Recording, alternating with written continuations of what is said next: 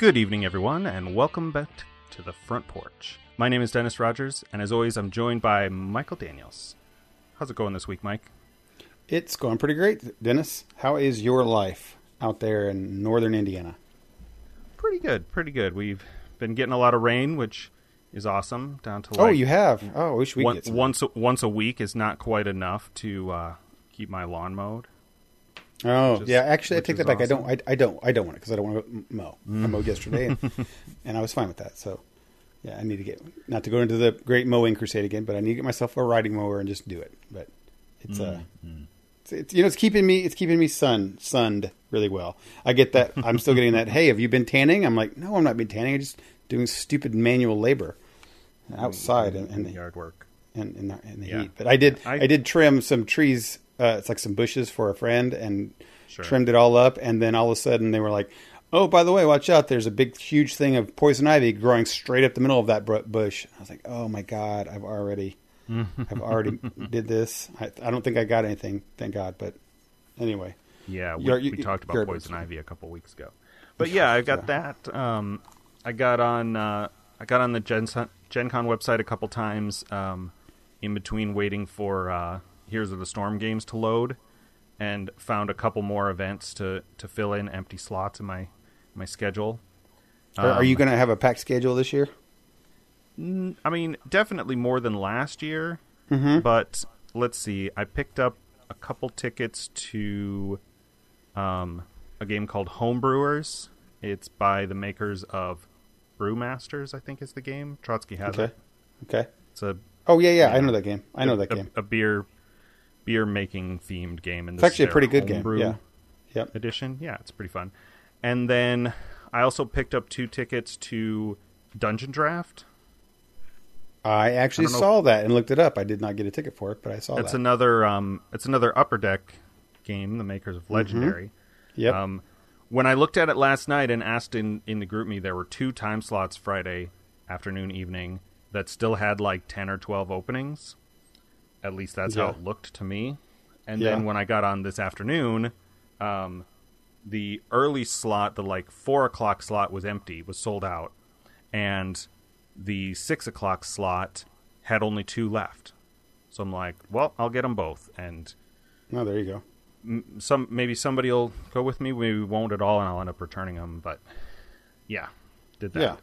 Um, the I was just reading today. There, I- well, I found a a Gen Con forum type thing where people talk about you know just discussions about Gen Con, and I, I didn't have a time a lot of time, but I just caught my eye in the corner of a pop up or something, and I went to it and was seeing how people were talking about you know someone was asking how they schedule, how other people schedule, and Yeah. if they go back to back to back, and um, as I started reading it, I was thinking I, I do back to back. I don't know why you know it's a big deal. And then I realized that if it just depends. It just depends. Yeah, it, it depends on the location. Like if they're both in the hall and Yeah. one of them might end early, then yeah, you can you can do that.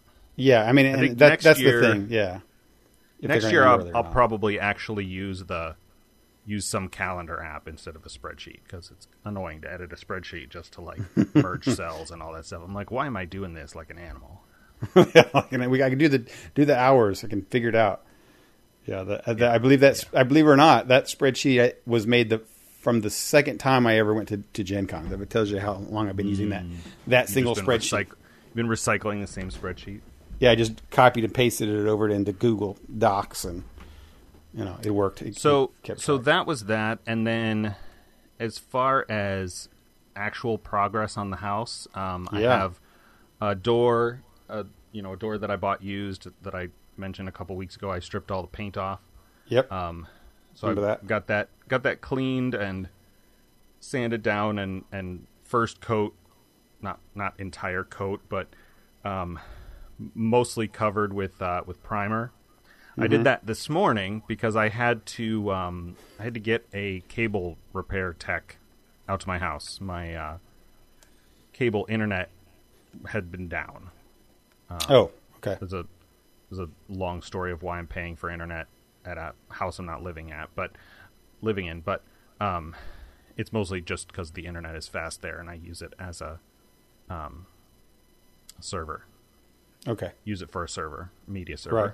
Right. Um, and You know, so we- we you ha- know, it's the it's the cable repair tech. So they're like, the tech will be there between eight a.m. and noon. right. Yeah. Right. And I'm like, okay, well, I guess I'll go over to the house in the morning and work. And I'm, you know, my my work, my job is is flexible, so Mm-hmm. um, you know, I just got in late this morning, but did did some of that work uh, this morning. It ended up the cable internet that uh, uh, my modem was shot, oh, which is awesome.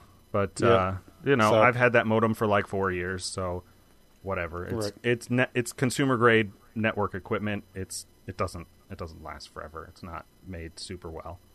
Yeah. Um, so I ordered I ordered a new one of those and um and some more sleeves, card sleeves. people tracking you on that to see how much you get.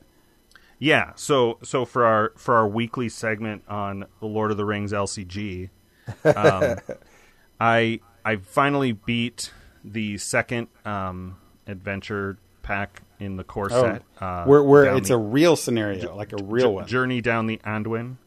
yeah. and, um, you're no longer in newbie territory with that first one. Yeah, I'm out of out of fi- after after six plays and three wins. I moved on to the second quest. Failed that a couple times, and then, um, you know, read read some of the posts on uh, on Hall of Beorn, which is a really good. Um, It's a really good site. That's a really good. it's a really good site. He's he's a little like he'll describe his playthroughs. At least I've only really read the the Path of Beorn series of posts, not all of it, but the first couple where he Yeah. describes all of his like deck building and playtesting process. yeah. And he gets like almost lore heavy with uh with his descriptions. Um but I followed some of his advice. I didn't build his exact deck because there were different cards that I that I liked or didn't like. Um, but went with a lore, um, lore leadership, Added- leadership added. lore, I should say. Um, deck to you know Aragorn, uh, Theodred, and Denethor Yep. from the core set and beat Quest 2. And then in reading the descriptions of Quest 3, Escape from Dol Guldur, um, Oh, I, I decided to skip over that one because that's one where at the beginning, the very beginning of the of the adventure, you have to flip over one of your heroes. Like they've Yeah. been captured and you have to rescue them. So it's almost impossible to play solo, which is strange. Right. Like Right. now with all the with all the cards and the expansions and stuff, it's easier to do. But I found out what people usually do if they're playing solo is they call it dual fist. Like it's one Right. person playing two players. Yep. And I was like, I'm not quite ready for that. I also don't have enough room on my table. right. My, my tiny, I mean, it's bigger than a TV tray, but not much. Right. Uh, and so I decided to skip ahead and figure out what what cards I have in this used collection uh, from what adventures. And I apparently have either the second or third adventure in the first cycle, which is what they call their like season of adventures that they release in between the big expansions. Mm-hmm. Um, but I only have one of them. And then in the Oh, second okay. cycle, I have all of them. And so I was Oh, like, so he, okay, he- well, maybe he got started this- like later or something. The what's in the second cycle and what's in and so I, I decided to try the first mission in the Khazad Dune big box expansion, which is the Right. Centric. That was that was Um, several several scenarios down. So uh, second cycle or whatever it was called. Yeah. Yeah, it's um just like the core set it has three adventures. So I tried the first one with that um with that same deck and I hit a treachery card. I didn't have any treachery cancel in my deck, and so I hit a treachery card that makes you discard the defender. Okay. And the defender, of course, was one of my heroes. So I'm like, okay, now Aragorn is discarded, which Yeah. is well, I don't even know what that means. I assume he's just out. Yeah. And the the monster that he was defending now has a has an undefended attack. So I have to put four damage on one of my other heroes, which which would kill the other one. And so I was like, okay, well I lost. I'm not going to done. keep playing with Right, yeah, 2 you're- you're heroes dead. Um, Right. And yeah, that's that's as far as I got with that. No, well, did- well, the game that game is is brutal and unforgiving. I, you could say that. Yeah, yeah, I I mean, I sometimes wonder if it wasn't designed and developed as a single player game, and and then it works with multiplayer by the way they've got it. I mean, it, I know it probably wasn't, but it just everyone who seems to play it, who's really really into it, just embraces the single solo player part of it, and they, that's what everyone does. I mean, Well, all the it articles. feels like, I mean, there's a definite allure to that. Like, I was not sure whether I would, um, you know, really get into it, and it is very frustrating. I've Yeah. mentioned before Yes. my my uh, relationship with fear and and loss, uh, the loss aversion, whatever. Um, Yeah. I was I, coincidentally I was reading a couple days ago about um, uh, the sunk cost fallacy I haven't heard because. I realized that that was something that I heard and thought I understood, and I wasn't completely sure if I did understand it. Yeah. Um, and it talks a lot about how our our brains um, are how does it work? It's like our fear our fear of loss is is weighted more strongly in our brains than um, than it should be in our decision Okay. future decision making because like decisions in the past are fixed okay. right like the past is done it's Yeah. it's set and Yeah. so it shouldn't it shouldn't have as much bearing on our future decisions as it does uh, but But i don't does, right. that's a whole that's a whole thing but um, anyway i think because i have the box here on the table and it's like half set up at all times i end Yep. up sitting down two or three times a week and um, Yeah, and sure. playing it which which is more than i play anything because i don't i mean not anything i like i get on heroes of the storm Right, right. at least twice a day but but any like um, card physical game, right? for phys- physical games like because I don't have to get other players which which Well, is weird you, don't. know I mean historically I always uh, was somebody who scoffed at the idea of a of a single player board game but after trying um, one deck dungeon yep. and considering how similar it is to solitaire, and I used to play solitaire before there were smartphones. Um, I'm like, yeah, that's that's that's all this is, and it's it is it is dense though. It's heavy strategy. Like I'll often um, pour a drink before I play, and I'll get through the whole game, and I haven't touched it. I haven't because you're really I'm- thinking about what you want to do and how you have to do it. And, well, and yeah. it's and it's solo play. Like there are no other people's turns for me to wait through. Like, Right. I'm constantly making decisions and taking actions. yeah, it's it, I, I do love it. I mean, uh, it's for all the things that you're saying. It's it's it's really great for our listeners who've listened to last like three episodes where we've talked about this from the beginning, or four when we first started kind of exploring it. It's it's it's interesting. I like More really like five or six at this point. well, I I really do enjoy listening. You you go to you go through this kind of experience because it's diff- it's always been difficult for me to talk about the game because it it I, sometimes I think it's just me personally, but then I read how other people are enjoying it and still playing it till still today, and then I meet people at Gen Con who clearly are just normal people but really love this game just for some reason. And it's not like it's this is the funnest thing in the whole world. It's very fun, but it's just different and it's i like Yeah. i like you i like your uh solitary or solitaire comparison because there's nothing to solitaire but you can just play it and it's you it's good and you like it and it's good and it's solo player and this one kind of Yeah, has that same I kind mean, of thing This is very different from solitaire. It's, it, it is yes it's not not the same thing but you know, yeah, in the, you can just pick it up and play it, and, the- and I would. I mean, my mine is sitting on on my living room thing, but it's put away. I, like I'll put it away, but I still I don't want to put the box downstairs because I want to. Every time I look at it, I want to open it back up and play something, Mm-hmm. play another scenario, or the same scenario and go back at it again, or just When put, make I- make a deck. Yeah. When I was um, at the house this morning and uh, had had extra time and, and no no internet connection. Well, I had data on my phone. Um, I decided to get on uh, and have a listen to the two big um, podcasts for this game. Yeah. Yeah. Uh, one is called The Gray Company, and the other Okay. is um, Cardboard of the Rings. Cardboard. Okay. Cardboard of the Rings. So, uh, Gray Company, I started with one of their early episodes. Um, they started in like 2013, and so their second or third episode was just about deck building.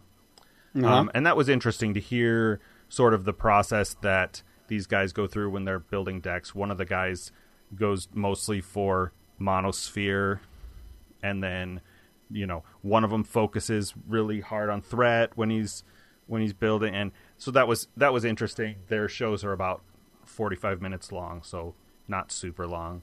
Um, yeah. it was also 2013 so they had just seen like the second trailer for the first hobbit film and and we're, you know they're lord of the rings guys so they're they're all excited about it and i'm like oh man back in the day when there was hope for that those films There, there was hope for. I, I watched the first one and didn't mind it terribly. I kind of liked it, and my girls loved it.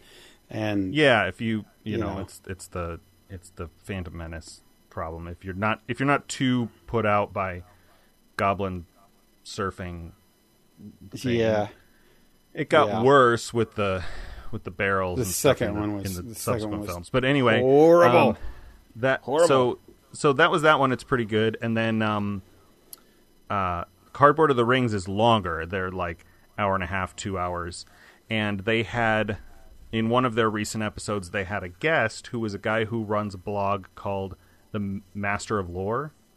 okay, And so they just talked mostly about. I mean, they did some like trivia contest and and all that, but they talked about Lord of the Rings lore.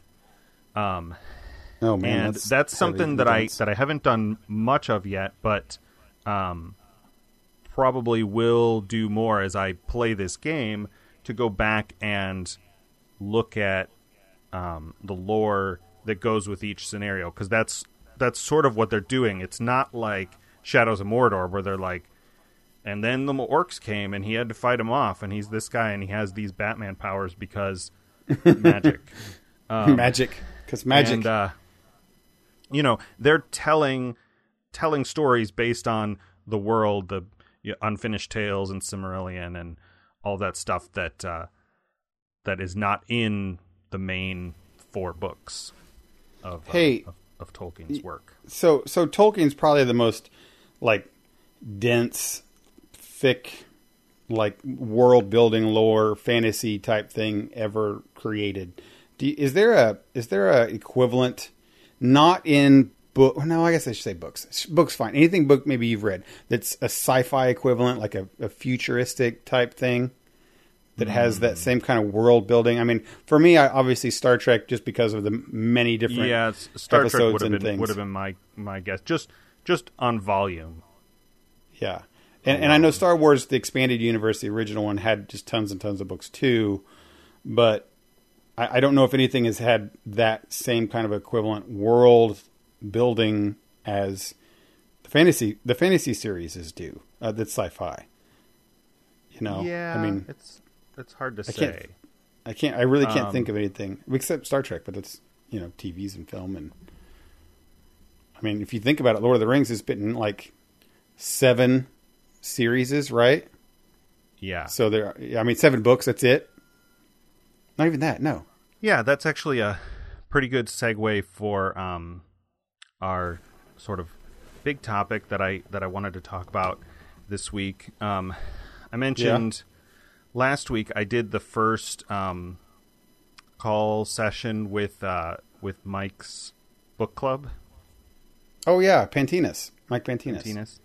Yeah. Was is that? Um, uh, how does that work? Do you guys do like an online chat room type thing, talk, or how's it work? Uh, we actually used Facebook Messenger, which I did Oh, not realize had video chat, but uh, oh, it's video chat. Okay. Yeah, with with with video chat, I just used my phone. How'd that go? Um, it went well. We, you know, he had some some preset questions, and most of our our reactions were pretty similar, but uh, um, was good. The book was short. The audiobook version was about nine hours, and so it was just Okay. kind of a a setup for the world. But Okay. in talking to um, toward the end, when um, he was trying to decide what our next book would be. Um, he sort of pitched the idea of doing something in sci-fi, and one of the um, other participants in the in the call was like, "If you guys do that, I'm I'm going to sit this one out." Just, not like the sci-fi, like like genre. out of hand. And the um, I don't know if it's always like this, but the focus this time was urban fantasy. Wait, um, describe urban fantasy. Right, urban fantasy. So, um, what, what does that mean? in the well, I'll I'll get to that, but in in thinking about that experience and several that I've had in years past, um, I realized that there is a lot of and I'm doing the thing where I'm getting ahead of myself before finishing any of my statements. I was like, we should talk about the difference between sci-fi and fantasy, um, especially in the ways that people people are very averse to one or the other. Like they think that they like one, and, and maybe they do. Like I'm not trying to cast aspersions, but Okay. it's, it feels to me a little bit like the sitcom label that we talked about a couple weeks ago when we watched Sure. uh, Disjointed sure.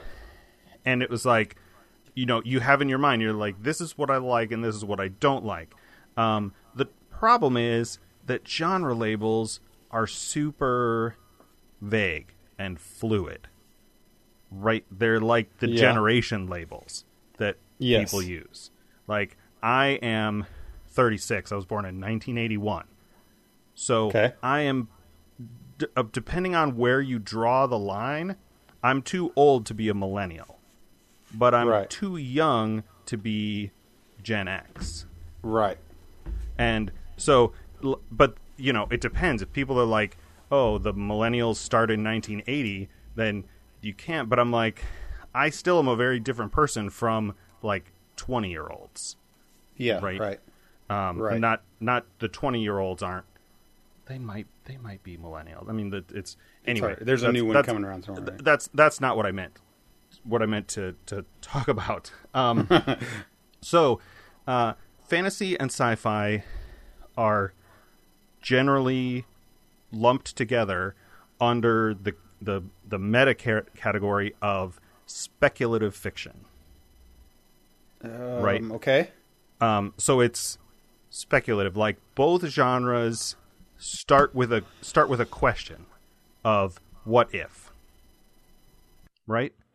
What if what if magic and wizards are real? Or Okay. Yeah. All right. But that's What- fic- what's the difference between that and what just if what if we can travel through space at the speed of light?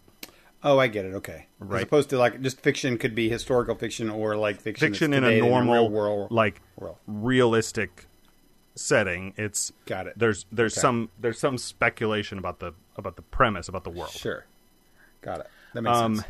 and the divide generally says um, that if if your if your element if your um, whatever if your speculation I guess has a basis in science, then it's science fiction.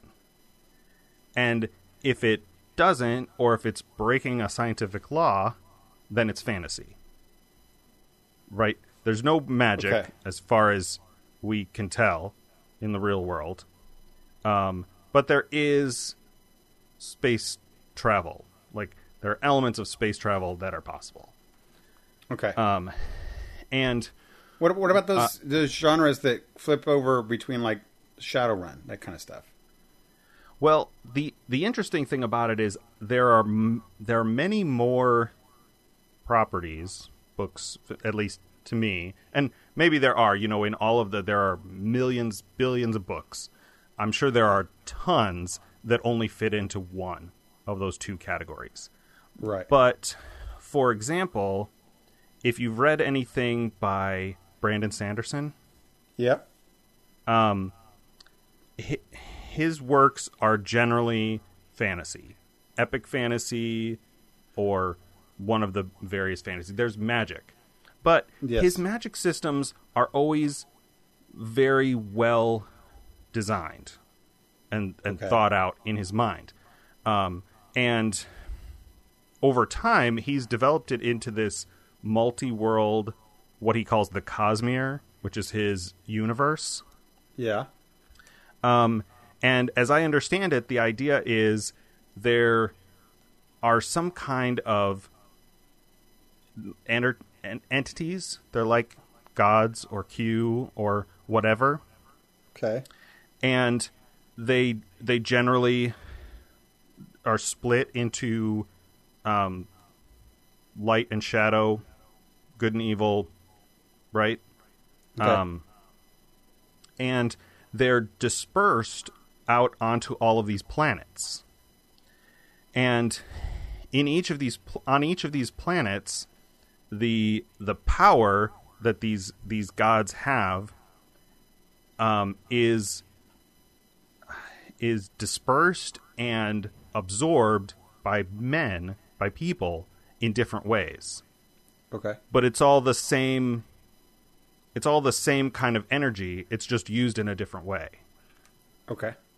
and so you're like okay well the the part where there are supernatural beings with supernatural abilities is fantasy Yes. but all of the ways that it's used, like in in the Mistborn series, um, the the power of the of the light side god is in metal, and so when the people um, ingest metal, it's like filings in liquid. Yes. Um, their their body will m- metabolize that metal, and it gives them some kind of ability, some kind of supernatural ability. Um, Okay. But the abilities are like, like they can't fly, but two of the metals give them the ability to push or pull on metal like out in the world. stuff. Right? Okay. So if there's if there are like spikes, railroad ties in the ground, Yeah. um, the person can push on those and shoot up into the air. And then they can pull on a building that has metal, you know, nails in the construction and push Right. off another building. And so they they can fly sort of. But they're Sure. they're they're flying in a scientific way. Right? With like magnetism and things like that, right? Sure. Wi- yeah, with with basically a supernatural form of magnetism. right. Um, and you're like, well, well, what is that? Is that is that fantasy or sci-fi? well, It's, see, it's I- it's generally it's generally fantasy, but like, um, you know, something like Star Trek. Everybody, and you ask anyone on the street, they're going to tell you that's sci-fi. yeah. Um, but in this list that I looked at earlier, um, it's listed under the category of space opera. Now, okay. I I think that that label applies to original classic Star Trek, and and maybe to a lesser extent, uh, Next Generation. Okay. Um, but that was a point when I when I got, found that article um, that it it was written in like '97. I'm like, Okay. oh, that's a little before or in the early days of Voyager and Deep Space Nine, Right. And so maybe maybe that's a little bit different. But Well, they they called Star Wars space opera back then too. I mean, that's what they Right. how they refer I to th- it. I think Star Wars is more fantasy than Star Trek is. Sure. um, because it's it's very like the space combat in, in Star Wars is just aerial combat in space. right. Like there's sound, there the planes are always moving forward, the ships, whatever. yeah. Um, there's some form of gravity. They got to do a trench run and all this stuff. Um, Yeah. They fight with swords. I, I think right. I, I think Um, that the pr- the premise you're that you're having problems here with is, or sorry, the problem you're having here is that I think whatever whoever's deciding that premise of what the difference between sci-fi and fantasy is, I think that's flawed. I think that's first off that's way too narrow to say that speculative fantasy is like oh it's grounded in science and one is completely made up because. I, I think I- that's just I forgot- that's just the wrong to way it- to think about it. I forgot to say at the beginning that um, that is a quote from Isaac Asimov, which Okay. you know he's the he's one of the big sci-fi writers Sure. you know in in the early days but i'm sure that that quote is probably like 20 or 30 years ago Yeah, I mean, it, it's. It, First off, I think it's it's individual. It's an individual definition. I, I don't think that you can you can give everything. This is clearly this, and this is clearly that. Especially like you said earlier, when when genres are fluid. Steampunk is clearly one of the ones that mixes the, the both. Um, where you have Steam, steampunk cyberpunk like Cyberpunk. cyberpunk you, you have to have some kind of tech usually the internet you know it's that kind of Right. like matrix stuff Right, Um, but but if, but if you have to say like like okay, this is fantasy and this is sci-fi. I mean, there's other genres too that are like, oh, it's a sci-fi fantasy, you know, which like that's steampunk and whatever. But if if you're in your So- book club group and someone says, I want to do fantasy or I want to do sci-fi, for me, and I think this is important to say for me that fantasy sci-fi is always futuristic or very near futuristic and has to do heavily on technology and kind of foundation in science for sure whereas fantasy is usually with a very low low tech type stuff where if there's not swords you're still in like a medieval type era if not before than that and then yeah in you know what I mean? It's past. It In kind of definitely feels like it's technologically in the past. in in traditional fantasy it's i i use the expression high fantasy a lot but Yeah. what i what i usually am referring to with with that is what's usually called epic fantasy Okay. um generally pretty close to so the this article that i saw had about a dozen categories but um Right. in addition to epic fantasy she had um like quest fantasy, which is like Lord of the Rings or Yeah. um, Star Wars or any of those Yeah. kind of um, direct. Um, court intrigue was another category. That's like Right. most of Game of Thrones. Okay. Um, like where you build this elaborate world and now you have, you know, what is what is a parallel of medieval and Renaissance court intrigue, court conflict, um, Right. but in an alternate world or history Right. or future or whatever. Right. Um, Well, The so you asked about urban fantasy. sure. Urban fantasy is just fantasy set in a modern city, Okay. yeah. which I I, I Uh, didn't realize. But the the Like book that we read, the book that we read for um, the book club is called Shadowblade. Okay. Um, it's set in present day um, Atlanta, Georgia, Mm-hmm. and pres- present day is like 2010 when the book Okay. was writ- written. Um, and the protagonist is a young woman who is a little bit like Rogue from X Men. Okay. Uh, a- anytime she makes skin contact with another person, she um, can sort of see into their past and and their and their um, emotions, and also like drains them of of energy. So it's Okay. uh, it can very quickly become lethal. Okay. Um, and she meets a man who is a um, a Medjay, Med- Medjay, a uh, a Nubian Wizard. Egyptian, um, not Magi, uh, M Okay. M E D J A Y. But but but They're- is he still a wizard? Is that just another? We're going to play on the words here. No, he's he's an Egyptian warrior. Okay. It's pronounced like Magi. Oh, but a it's- magi. Okay. it's yeah. Okay. Me- got it. Medjay. I, I know that from um, uh, the Mummy. Ah, I know it Magi. from from Assassin's Creed. Oh, right, right, right. The Magi.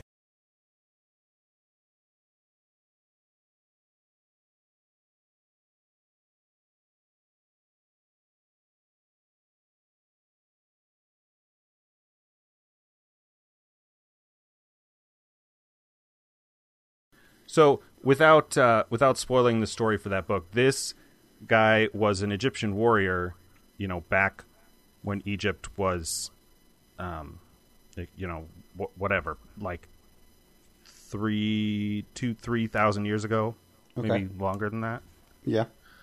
Um, during Rome and and everything. So if it's in the past, I'm, unless they put technology in no, it, it's I'm still saying it's, saying it's, present day. So he's he's been alive, sort of. I don't I don't want to spoil it, but he's he's basically lived for that whole time. He can't die.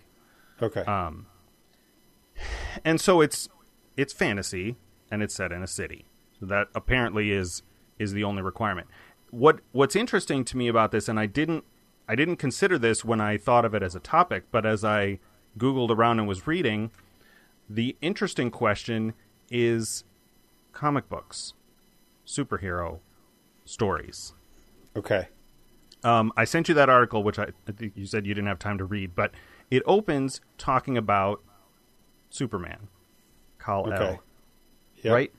The premise, the premise of his story, is is straight sci-fi. That he's Right. an alien from the yeah. he's with he's an alien. world. His planet's about to be destroyed. He puts in a pod and goes to Earth. yeah. The powers that he has are purely fantasy.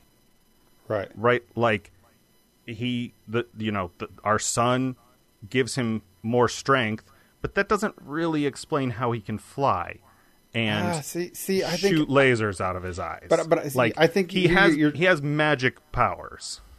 But you're you're Right? you're trying. You hear you again. You're trying to to shoehorn genre into like black or white. That's like saying we're all Democrats or Republicans, one or the other, and that's it. I'm sorry, that's just what it is because there's only Well, two right, choices. and so and so I mean, the, in, in your discussion here, there's only two choices. Therefore, fit everything into it. No, that you know what genre that is? That's the superhero genre. It's not sci-fi nor fantasy. It's superhero. Well, and I think it I think it fits under the it still fits under the heading of speculative fiction. Well, right? sure, I mean, you're saying yeah, you're saying I mean- what if um and Sure. it's interesting we talked about um But that's a broad category of su- fiction, superhero versus- stories yeah. like um like the Wonder Woman film that take place during a, a significant historical event like one of Yeah. the world wars um, well, you know, part of that whole conversation is that like the the golden age of comic book superheroes happened right after World War II, so it was very like Americentric.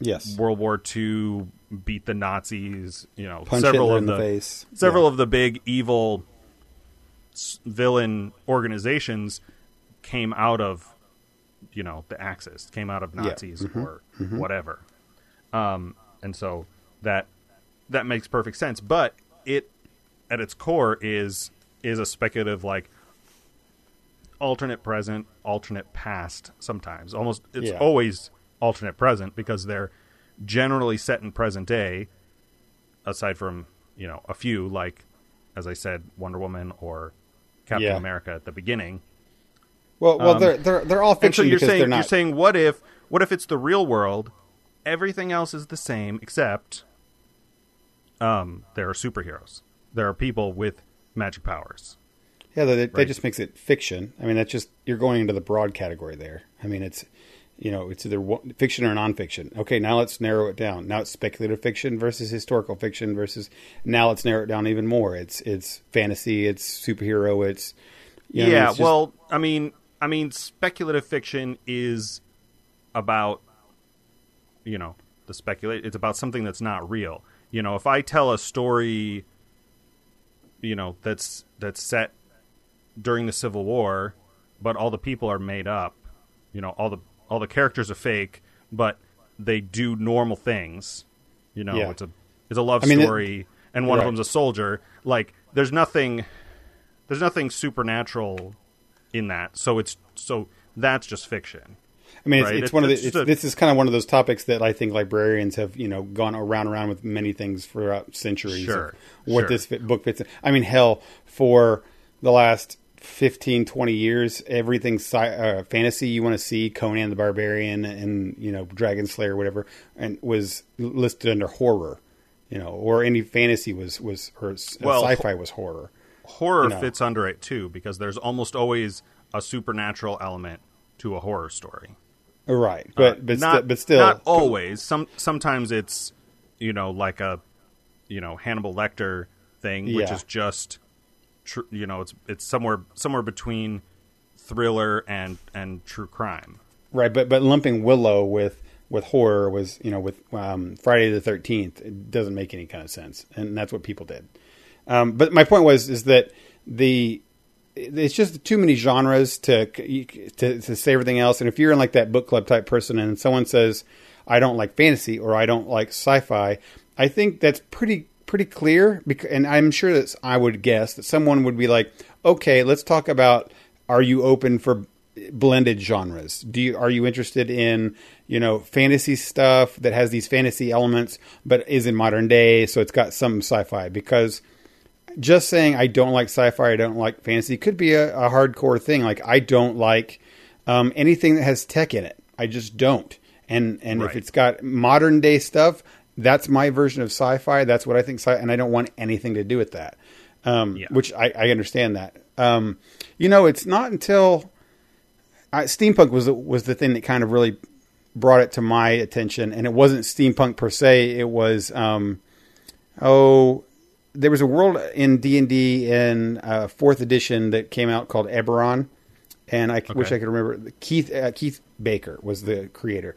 Uh, let me tell you this little short story with this. Wizards of the, Wizards of the Coast had had relaunched fourth edition, and they had used um, um, Forgotten Realms, and they were what they were putting a little um, and they made a competition out video game. right.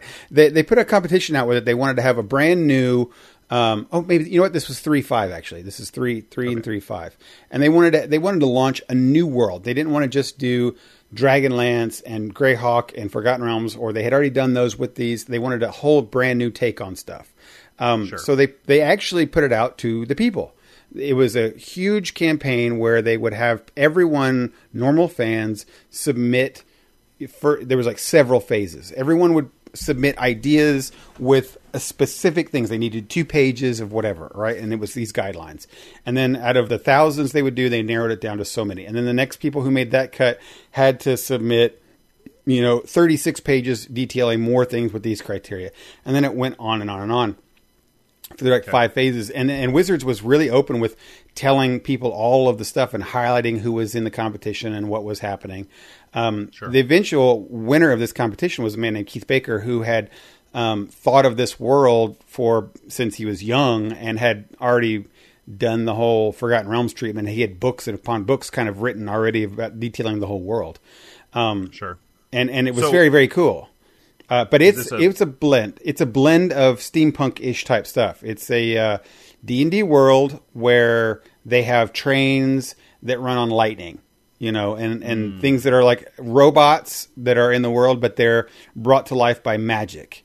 You know, are there um, are there guns in and there are guns Forgotten in Realms? Uh, the, there are some guns. There's the uh, Ar- Arbicus, Arb- Arbicus. I can't remember, uh, uh and it shoots out a gun, but it's usually like one of those like one shot type guns that you, so you know, what, have to reload. The, what came to what came to my mind as you're describing this is Azeroth, uh, the world of Warcraft. yes, very, it was very similar. Where the world of Warcraft, yeah, it was very similar to that. So uh, yes. In, in present, uh, well, and even it doesn't even have to be present. Like from uh, Outlands on, yeah, the the world of Azeroth has had space travel. It has guns. It has yes. helicopters, but yes. the helicopters are like steampunk helicopters, right? right? Yes, and the spaceships, the the the spaceships are magic spaceships. Like there's no yeah. there's no warp core. They have um right um no they have Naaru, these like ang- not quite angelic these like energy beings in the in the center of the the ship that makes it that powers it right you know makes it move there's no um jets or whatever i mean it's right well, I, I would, I would, I would classify when you come Warcraft... down to it. When you come down to it, it's not really different from a warp core. We're like, oh, we're putting. I mean, a warp a core is a little MacGuffin more, that makes it is a little more like the Romulans in Star Trek use uh, an artificial black hole as their warp core. It's a right. singularity drive. Yeah. Right. and it generates energy, and they bend space around the ship to travel at warp. Like it's it's really no different. It's just explained in a slightly more scientific way. Right. Um, yeah. The, the I, I would always classify Warcraft. I, I had in the past, expect, from a person who had played Warcraft since Warcraft, that Right. it was fan it was fantasy. And then as they start added, fantasy. It's definitely fantasy. But then they added the goblins and their their machines, and then they add more and more. And as they started doing space travel and gun a lot more guns, I still classify it as fantasy. But it's really gotten, especially with World of Warcraft, really gotten on the line there, where you know is it okay? Is it time to start classifying this not as just a fantasy thing? Um, but then they lean back forward and they put, put more fantasy heavy stuff into it. so it's an interesting, It's, but definitely fantasy. Like none of the none of the science is really is really um, defined. It's interesting. I listened to um, a lore episode of The Instance where they talked about the Titans and the old gods and all of the like prehistoric history of of the planet of Azeroth, and um, you- Scott on the show was like, so so the people just know this now and the other guy is like well no i mean we know it and Yeah. a couple of the characters do like um i think brann bronzebeard is the like indiana jones kind of character not not the literal harrison jones indiana jones character Yeah, but yeah. the dwarf who goes around and and finds these old records from the titans and all this stuff but like he has that information but they're in a world with i mean there are magic mailboxes right where you put mail yeah. in and it goes but there's no other thing like he would have to go to all of the the city leaders the um, nobility and have them like issue proclamations and stuff. There's no there's no free um, communication network right? Yeah, uh, it's still a fantasy world where you know information has to be delivered firsthand from one. From you, one you know, so, some of these now that I'm thinking about, it, some of these things get get uh, clearly put in fantasy instead of like, oh, maybe it's sci-fi because it's got you know machines and robots. Um, the case in point I'm thinking of is is um, um, the what's the one with Skyrim, the Elder Scrolls games, um, because uh, Tamriel. E- Tamriel, right? And it's got it's clearly has Dwemer stuff, which is all machines and robots. Um, but what my point here is that when it stale still stays solidly in fantasy is when they they don't. It may mimic technology just because we know what technology is, but then they don't they don't even try to tell you that it's like, oh, I've understood semiconductors or I use electricity by batteries. So no, the- they what they do is they they create a box, they put it in the ground, and they go wiggly fingers magic, and it be, and it becomes a little robot. You know, that's what Right. that that keeps it in fantasy. It's like okay, just because there's space travel in Warcraft, it's not actually like sci-fi because they're not doing anything sci-fi or science with it. It's literally a yeah, the, room the- that the they science, wiggly fingered on. The science part of that requirement is really not like is it explained or is it you know thought out scientifically. It's more about is is the basis of your story element um, in some technology that exists or science that exists now or could in in the future. Like it, Yeah. it pretty much it pretty much has Right. to be in the future. Um, because Somewhat, the tech- somewhat, yes. The technology in a in a fantasy setting like Warcraft or um, Elder Scrolls is really still technology from the past, just like steampunk. You're like, what if instead of developing internal combustion, we just stayed on steam tech and now we made all the stuff that we have now, but it's it, it all runs on steam. Um, yeah, there's no there's no scientific speculation. The the the um, focal point of that article that I sent you because it was written for writers, screenplay writers. okay, Um, the rule of thumb he said was uh, you can add how does it work? You can add sci-fi elements to a fantasy story, but never add fantasy elements to a sci-fi story. okay, Does that make sense? The example he gave Sure, was yes, I if you start that. out your story with guys in a spaceship going Mars, and then when they get to Mars, an, an otherwise ordinary human is is able to jump across a fifty foot ravine, like now you've written a story that's bad. Sure. And- talk about the, the yeah. the The the, example the example that came to mind for me with that was the Netflix show The Titan. Yes. Okay. right? That's because you get to the end of that sci-fi with- story, and now he, uh, spoilers, but don't watch. It's not very good. Just don't watch Um, it. Yeah. He can fly, and can survive alone on a planet with no resources or anything. It's like it started all scientific. Like they're doing these this gene splicing and this thing. You know, it started out as a sci-fi story. Right.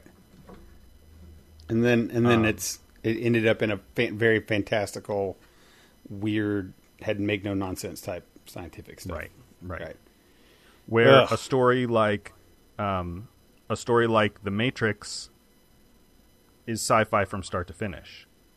Yeah. Like the only things about it that are supernatural are in a simulated reality, All right. right. right? So so of course, right? It's not real, then there are no there are no laws of physics. Hey, speaking of Um, speak, speaking of the Matrix, this is a little weird tangent here, but um, Okay. it made me think of Keanu Reeves. You know, they're he's doing a they're doing a Bill and, another Bill and Ted. Did you ever watch that Bill and Ted show, like the movies back in the Um, day? That was that was a little before my time. I saw part of one of them over at somebody's house, but uh, Oh, they're, they're we've talked about in the past about like um, like Anchorman and those things you have to be in the right mood for. I think Bill and Yeah. Ted is squarely in one of those type things, and and so so it's weird that the the the thing about it is it's weird that they're making a third one um, because people who enjoyed the- the first one or two had to have been alive and it had to hit the right moment at time. You can't go back. I don't think they're not going to stand the test of time, and you're going to be able to watch those again to see like, oh, what's this all about? You know, I'm I'm Yeah. personally looking forward to it because I liked the Bill and Ted the first one, um, because I was in eighth grade or something like that, and it was really stupid. Um, I watched anyway, um, didn't mean to I watched an episode of uh, um, movie fights by Screen Junkies, okay, which I I never watched before. They do it as a video and also as a podcast. It's Yeah. like it's like a debate panel, right? Yeah. But they're they're arguing about stuff that doesn't matter. Um, who the who the MVP of Infinity War was was their opening Right. question. Yeah. But one of the questions they asked was, um, now that George Carlin has passed, what comedian should play whatever that character was? the, that the guy, played? yeah. Uh, I, don't, I don't know. I mean, I can't even was think like, of. well, I know what comedians are good and that have not been Ha- He'd have to be an uh, have to be an old guy, scandal. right? Could could be like Marc Maron. That would he's a he's a one that would, would fit in there. Yeah, Hmm. I, I, know. would, I, I guessed I guessed Gaffigan, but of course I don't Uh, really know right, what the right. character is like, so it's hard to Right. guess. Their their Well- their picks were like Aziz Ansari. Um, uh, bad. Not that I don't like I him. I just don't like I forget who the He's not the George other Carlin ones were. Well, that going back to Keanu Reeves, and again, kind of stepping back into the Matrix here. Uh, that's a movie. By the, those that series is, by the way, one that does not stand the test of time. You'd think it would, maybe in your mind, but when you go back and watch it, it's not. I mean, premise is fine, but like the CG is so not good, Sure, and, and we all thought it was so good. Like we thought it was groundbreaking and amazing and the most realistic thing ever, but uh, one of the, one of the scenes I remember that they touted before the movie launched and after, and then before, and they show specials on it was the Agent Smith in the second one when Agent Smith comes and he duplicates himself like a billion times, and Keanu Reeves is fighting the whole time. That was like almost all CG, and let me tell you, when you watch it, there's no doubt that it's like a cartoon you're watching. I mean, there's it's they zoom in on things, and you're like, they should never have zoomed in on this. This is this is That's, not even uh, close. That's You know. pre Lord of the Rings. Oh I mean, man, by like by like two years, but It's Ev- it's not everything not good. changed. Yeah, don't don't everything don't go watch that, that. expecting it to be to be great. And, Um, and even even the first ones when they do like you know some of the scenes you remember him dodging bullets, you're like, oh, that's so bad, so bad. Another thing, another thing I I heard this morning. Uh, I'm going to go way back a little bit to Lord of the Rings and and the whole fantasy thing. Um, in that episode of Cardboard of the Rings, when they were talking about lore, um, Yep. they talked about the different groups of elves. Right? Like the elves started in one place, and then various groups of them went to Valinor, Okay. um, which is where the, I guess where the the Valar, who I think are the wizards. I don't know. There's a lot of Tolkien lore A lot I of confusion stuff there. I'm not I'm not aware of. But um, apparently, in some of his first drafts, um, the the elves used the word gnome.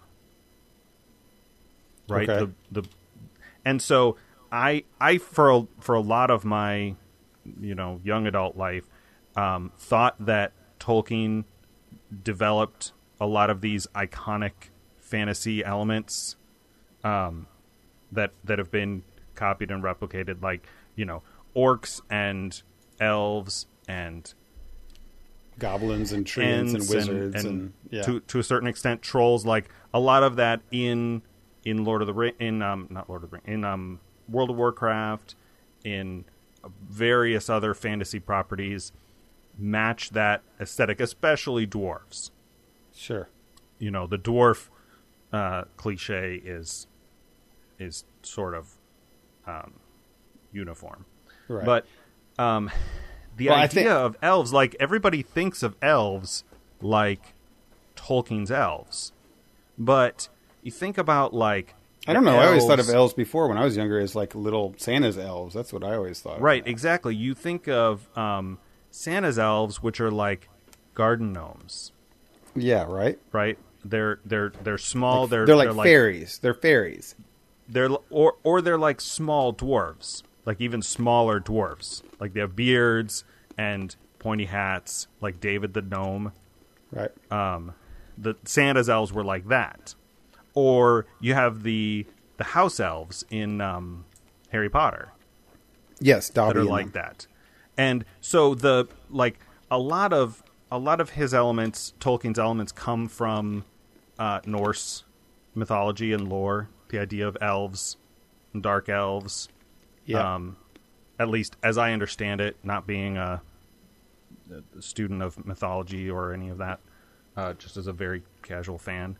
Um, and so I thought, how interesting is it that he could have gone the other way and made gnomes into these tall, graceful, like you know, they're like fa- the fae or fairies, which are usually described as small, but can be tall and uh, you know pointed ears and and all of that. Like elves and gnomes are both in that same category with fairies.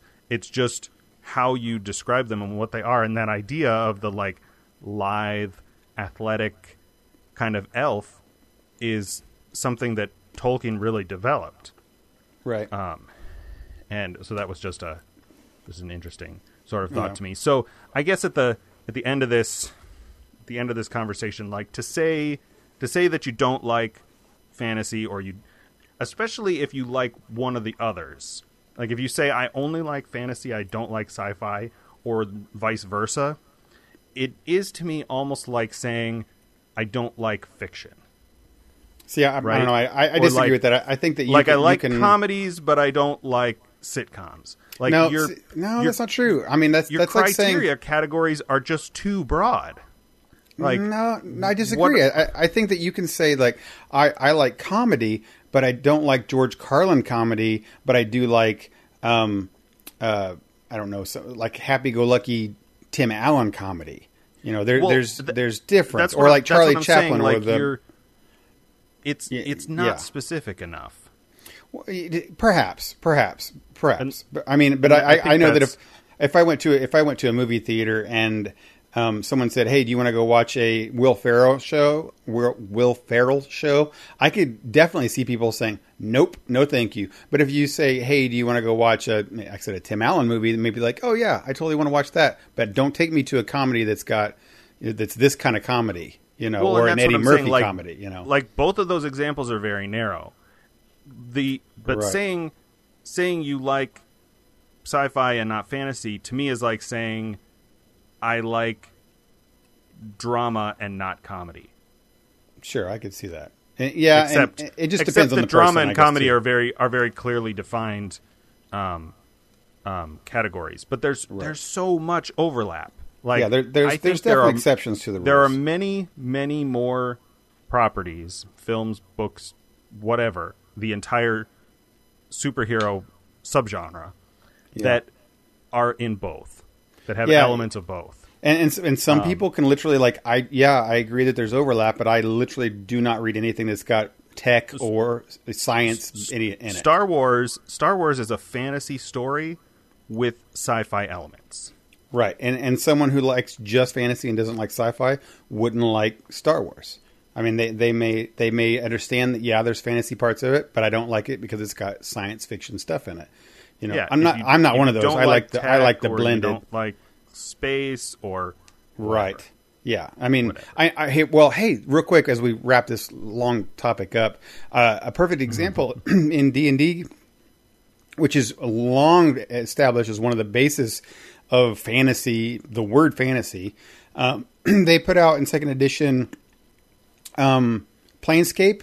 I think is what it was, or w- one thing where you could go out and be in space, and you would drive spaceships and stuff like that, and it was all a very science fictiony thing using the D and D rules, and that right net right there threw me for a huge loop, and like, nope, this is not what I want. This is not what this is not D and D D and D to me because I like this, and fantasy, and that, that be, that's because it was fantasy, and I wanted my D and D to be fantasy, so I could see how someone would just be like, no, this is what I'm here for. I want to read this kind of thing. Not that that's me. I like the blended, but you know, Sure. All right. Well, I think we should take a minute and talk about some good news. Good news, everyone! Oh, I was going to say I was I was I was waiting for you to say it, but I thought maybe if he says say it a second, I might ask him about his good news. I got easy good news. It's All been right. good. It's been kind of a good good week of thing. I mean, I've been Good busy, week. but but there's been uh, some the good things that are going on in the world is that hey, everybody out there, you should you know take a moment, even if you're unless you're in the southern hemisphere, well, even in the southern hemisphere, I guess, and realize that it's nice outside and be able to. It's that time of year when you can go out and do some things. Um, I guess it's fall even in the southern hemisphere, right? So if you're listening in South America, then This is a really you should awkward. Still, uh, you should still get out there and do things um, because I got out there and got to go camping, and I think that you know having that uh, outdoors time it's so nice and energizing as compared to like being stuck inside and not being able to go out and express them. So so this last week I got to go out a lot, and I know I've talked about liking to mow and not liking to mow. But you know, I've been able to get in my hammock like three time three days last week, which is just a nice, peaceful, relaxing time. I took it out camping and went out and slept in my hammock one night. Um, and being to go out and it was a terrible time fishing, but you know, going out, go fishing and, and hiking out in the woods was a really good time this last weekend. If anybody else gets a chance to go out there and do some of that stuff, you should, you know, at least go for a little hike, walk around your neighborhood, enjoy the outside a little bit. It's Yeah. pretty cool. Yeah. And listen to our podcast while you're doing it. That's what you can do. That's what I do. get some get some uh, earbuds. Good Some real world stuff, right? What's your good news there, Dennis?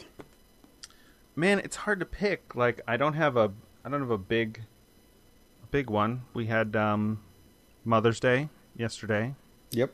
That's uh you know Happy Mother's Day to all the mothers, everybody who who has Even- a even the drow mothers, ha- has has a mother who's still with them and uh, right? not not uh, terrible. There, there, are, there, there are people in that unfortunate situation. but, uh, Right, right.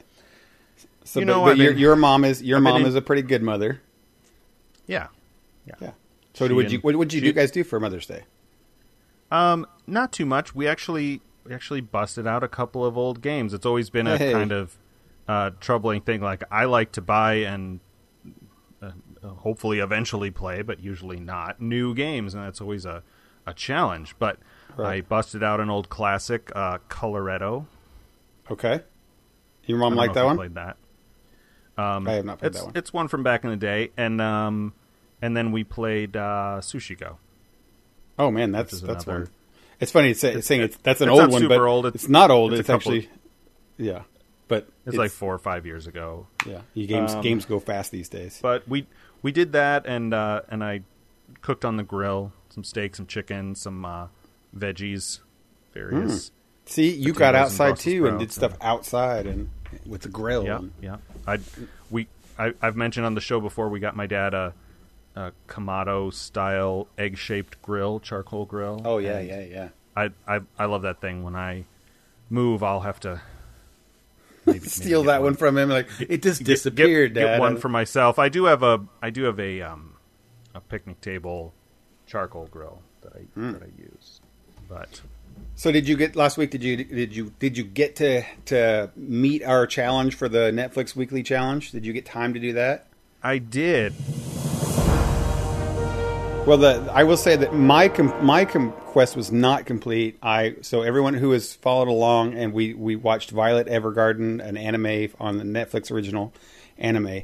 Um, I did not. We were supposed to read, go up to six. I got up to five. So we'll only be discussing the first five, and you consider yourself ahead by one. Uh, Dennis Okay, can give so me to some edited to not things. spoil it. So before before we get into specifics and spoilers, um, can you are you able and willing to summarize the premise of this show? Uh, sure. Uh, Violet Evergarden uh, again is a Netflix original anime. Um, this one, uh, anime is a large genre, so that can mean a lot of things that we just talked about: science, sci-fi versus fictions. This is just a it's a, an art style for for this. Um, the the premise is that um, a woman, a girl, actually, she, I think she's only like fourteen, uh, Yeah, was was girl. in Not war. Girl. Yes, was in a war, and it starts off where she's lost her arms tragically in a great big battle, um, and then she is trying to. She's. It starts off with her recovering in the hospital, and we find out that she has metal arms and is trying to just use them. Um, and but she's been in the military somehow, and now she's been she's sent off to live with another family um, who has taken her in, and she is gotten a job, I guess, as this doll, and it's a term we need to talk about. But it's a job where she has to write letters, like people have her come and want to write letters to people. So they either Yeah. dictate it to her or give her the general idea, and she has to write these letters down and send it send it off. Um, that's the premise of the story. The whole the, the basic thing. premise. It would give too much away to get more detailed than that. Yeah. Um. So so far, you've watched five. I've watched six out of. I think there are twelve or thirteen. Mhm, something like that. Um. So, do you want to give it like a a score out of five? What out of five? You, I. I I'd say, I'd say three. I give it a three. I mean, it's it's yeah, it's a three. There's there's there's. Uh, okay, so let's talk about a, the the show itself a little bit. Spoilers okay. alert. well, wait. so- bef- before we before we Okay, get into sure. Before we get into spoilers, I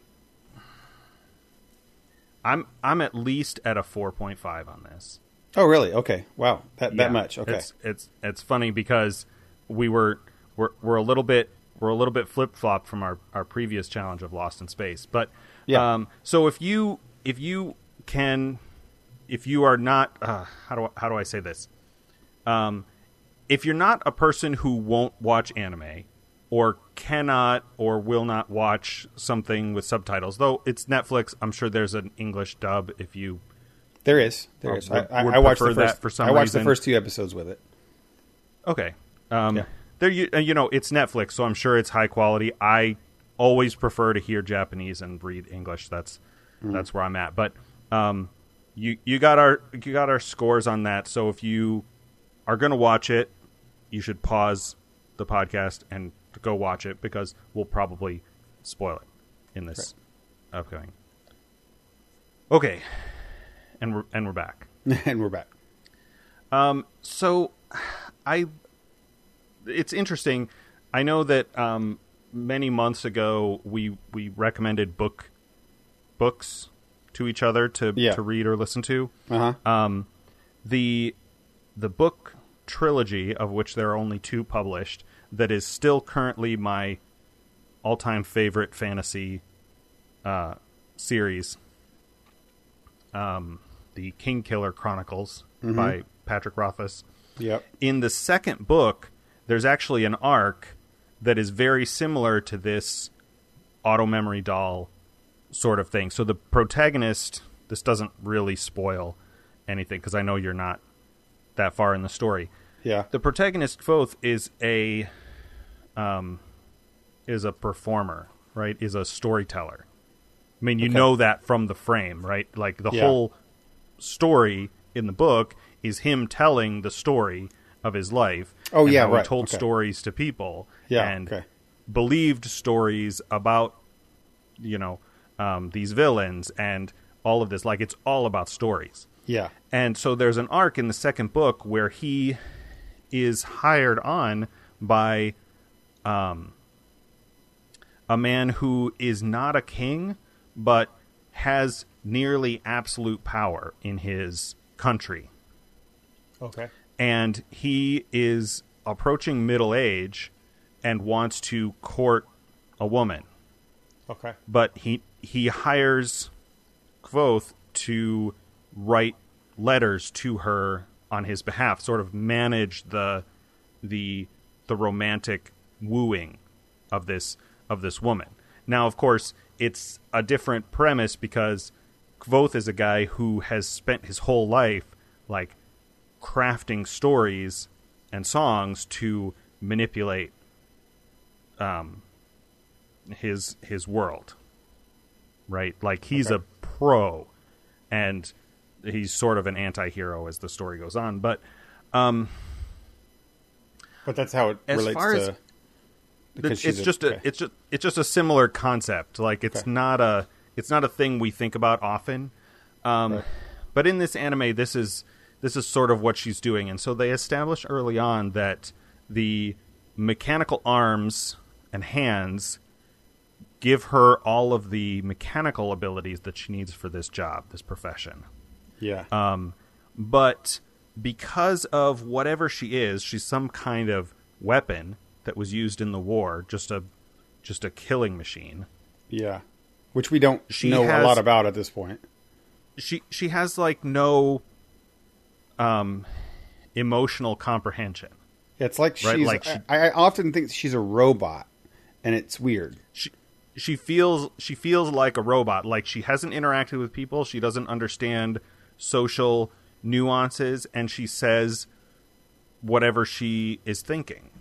Yeah. um, and and something something about that um, i mean most after the after the first two or three so from i want to say episode 3 or 4 where she goes to the training school yeah. And she meets the red-haired girl Yeah. who has this awkward relationship with her brother. Right. Um, her brother was a soldier in the war, and he survived. But while he was away in battle, uh, their hometown was attacked and their parents were killed. And now he is just in, he's suffering from depression, right? Survivor's guilt Yeah. Um, he drinks too much you know he's he's just in a in a spiral and his sister doesn't know how to help him how to how to reach him or even talk to him and she explain in the course of the episode she explains this situation to Violet and Violet writes a letter to the brother and up to this point any of the letters that she's tried to write have been colossal failures because she just describes literally the situation as she understands it and um and it doesn't work in like a in like a courtship setting or something like that where there there are these like social games that people play. And she literally says at one point like I am trying to understand how people communicate their emotions, but it's frustrating because people very often don't say what they mean. Yeah. right? Which is part of this whole. Um, it's actually a, a fairly big theme in the in the Kingkiller series, but I don't want to I don't want to spend any more time there.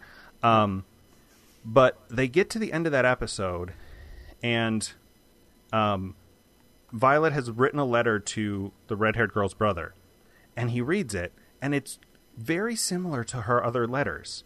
Um, she says, uh, you know, Dear brother, I'm happy that you're alive. Thank you. yeah, it was a really small thing, right? And, like, it seems like nothing. It's just a literal statement of fact about this girl's feeling toward her brother. But for me, and for the brother and the sister, both, it was incredibly powerful.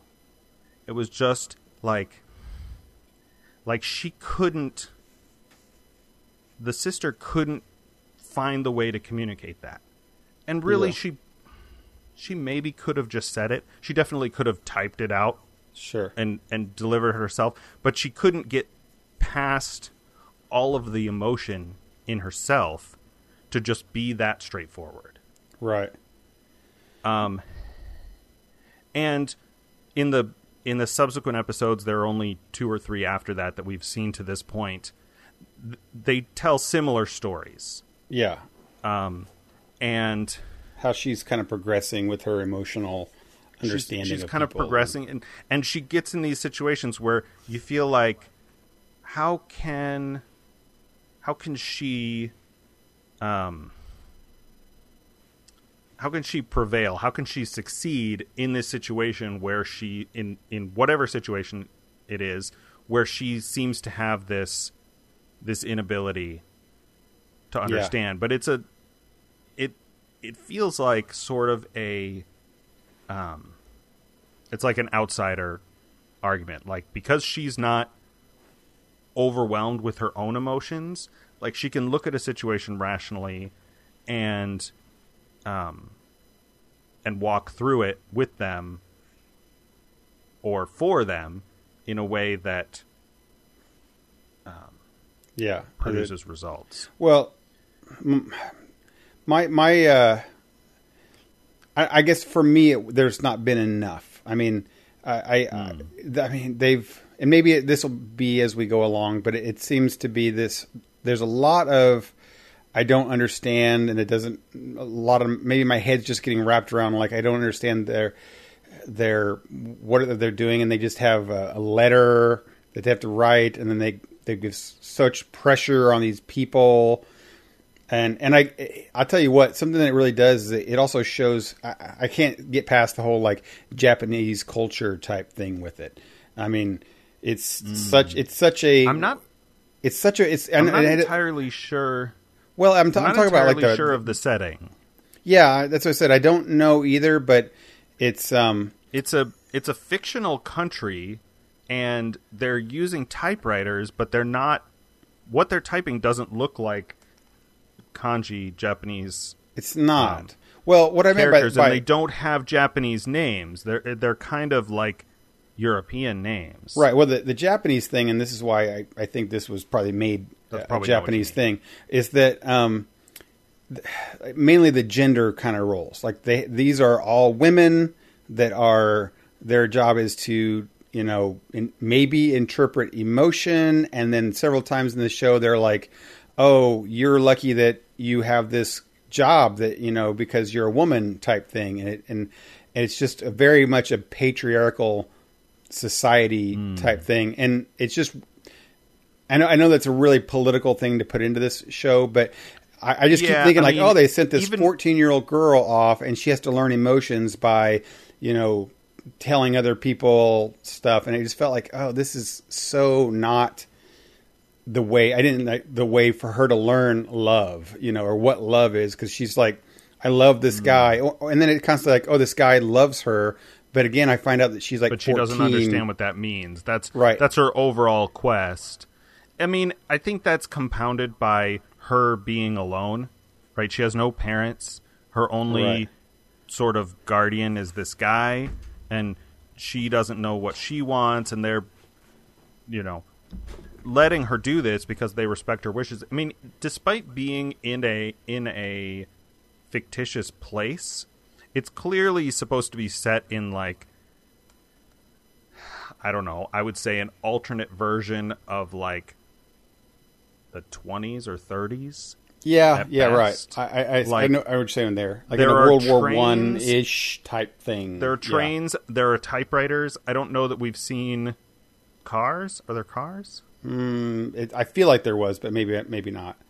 I feel like there were also. Right. Um, so it's so it's not you know the modern setting, and even in the present day, the the culture, at least as I understand it from anime and a handful of other things that I've had expose me to Japanese culture, the the culture of um, Japan and its I'm going to say gender politics Yeah. um, is still very traditional.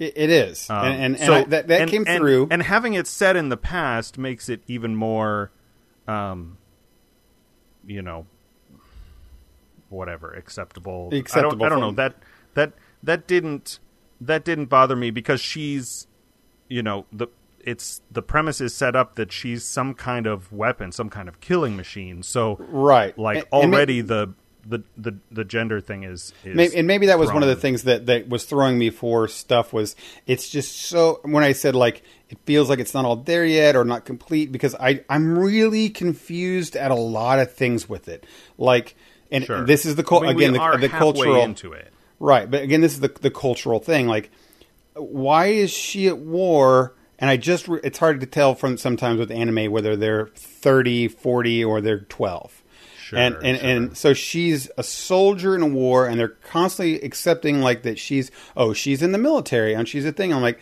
and then i didn't realize until the episode with the the the princess lady um, that she was about her age and she's like 14 Mm-hmm. She's I'm like, younger. like wow she's got a, a career in the military and they just accept it as like oh this is just a, a normal thing kids are killing each other in the military and then there's very bloody scenes where like her arm falls to the ground and there's But so there she's aren't like when they sh- when they show flashbacks to her in battle, she's not battling other kids. Like the people No. around her all look like normal yeah. soldiers. Right, but th- no one else around her seems to think twice about that she was in the military. It's like, okay, well, she just has she's just was Oh, in the oh, military. I see. And I'm like, okay, so that's just a normal thing, which made me think that she was, you know, 17, 18 maybe at the at the at the earliest, Right. maybe 19 or 20. And then and then all of a sudden it changed everything when I realized that she's like a super kid. And then what happened to her was like a year ago, so she was probably only 13. And then what is Right. what what did she have to go through to become this robot person killer thing before then? So it really threw me for a Yeah, loop. I Like, mean, what's happening a- here? a- again, we're we're only halfway through it, and I assume that more of that will be answered as time goes on. I think. but that doesn't seem to be and- the premise of the show. The premise of the show does not seem to be about the, the. That's the story. The story is literally like, how does this girl find love? You know, It's funny this this situation is not that different from the conversation we had about Lost in Space, where Yeah. like all of that I I- like I understand what you're saying, and I'm not Yeah. I'm not disputing any of that. Like Yeah, that's right. strange. There's no explanation of how her robotic hands work in what's you know clearly like almost a hundred years ago setting technology wise. yeah, Um, but for me, the combination of like the the art and the animation Yeah. is amazing. I do agree with that. That's why. it's- that's it's right. Probably the best looking anime I've ever seen. I, well, that's that's Um, impressive. I, I will say that I, I spent the reason I give it like a three and a three and a half maybe is because it, it's a good anime. It's uh, there's a lot of there's a You're, l- you're stuck on these questions that aren't answered, which is fair. Like right. I, I agree, those questions are not answered. So well, and, and, and, and the the point of the show, I guess that's that's the thing is that I, I I'm wrestling with the point of the show whether they're trying to if this is this just an episodic show where she goes and learns more about humanity every time and that's the point of the show, or is the point of the show the world? Is it um you know I, obviously it's Violet. But is it her past and her future coming together? Is she going to uncover some plot? I don't really quite know. But I, there, again, I want to reiterate why I give it a three or three five is because it's a good. It's got good music. It's got it's got a good peaceful pacing to it. It's only Mm-hmm. 24 minutes long, and I don't feel like it's too short or too long. There, each episode is well done and, and good pacing, Mm-hmm. and it, and it is it one of the uh, anime. It seems like anime is the only genre that's able to do drama. Yes, in drama. in half hour format. I, I Like, really I really ev- enjoyed the- everything else. Like if you're gonna do drama, it's got to be 42 minutes. I'm like, Absolutely. Why? I- Why I- I does it watched- have to be so long. One of my favorite anime video game type things was called uh, a game called Valkyria Chronicles, and it had it was a strategy game, believe it or not. Uh, but the thing is, is that the reason people love it so much is because it had so many cutscenes, and they were all very much like this. It had, you know. Peaceful music with good voice because the first two that I listened to had actually pretty good English voice actors, and and had it had good voice acting that went with it, and it was quiet and even with people had good. So it matched this, and I liked that, and I like that about this show. It's just the story that I'm grappling with, and I'm hoping that maybe hmm. you know in the next couple several that it will bring me to the point of the show so I can focus a little bit better. Yeah, for me, you know, I don't know if like I had a I had a hard time retelling the story of the of the sister and brother, which if you look at it on the surface, it's just one of those things that like um it's like when I share with people quotes that I've heard. Yeah. Um like uh one of my favorite Merlin Mann quotes is um I don't care what you care about, but you should. right? like- yeah. Like right. you should care about what you care about. Yeah. You like right, that it's thing, so really, like it. like- right. It's a it's a really simple, obvious, and if you and if you approach it with a certain headspace, you're like, yeah, of course that's obvious and also dumb. Yeah. But Right. to me, at the time when I heard it, was huge. I was like, that, it, like, you just cut through all of it. And for me, that's that's the experience I've had with this show. The combination of the the art and the the music has been really, really good. Yeah. Um, and something about these stories of like just getting through and communicating in in the right way is just is just emotionally impactful. And, yeah. and um, th- this is something that know, we should have I've, said. I've said that some people some people cried during Infinity War. Yeah. And I don't I don't hope that's not a spoiler. All right. Um, several several of these episodes have gotten me a little choked up, a little choked up on there. and Yeah. and it's just it's just that it's these it's these emotions, and that I think that has been so um has resonated with me in in such a powerful way that I haven't spent too much time asking those kind of questions. Maybe because Yeah. we're also only halfway through. I'm like, well, they'll they'll get to that if they if they Right. do. And I and think maybe that's they- that, that's the two different things that we've seen here is that like I'm I'm looking at those extra things and that's something that's that's that's piquing my interest when I'm watching it and that's what I'm watching it Mm. for whereas you're not so interested in those you're more interested in the character of Violet and she well, and there's she a, is and there's very I think I've talked about on the show before where having um oh we talked about this off the air and I won't I won't say what we said off the air because it's a spoiler for Infinity War but having the characters be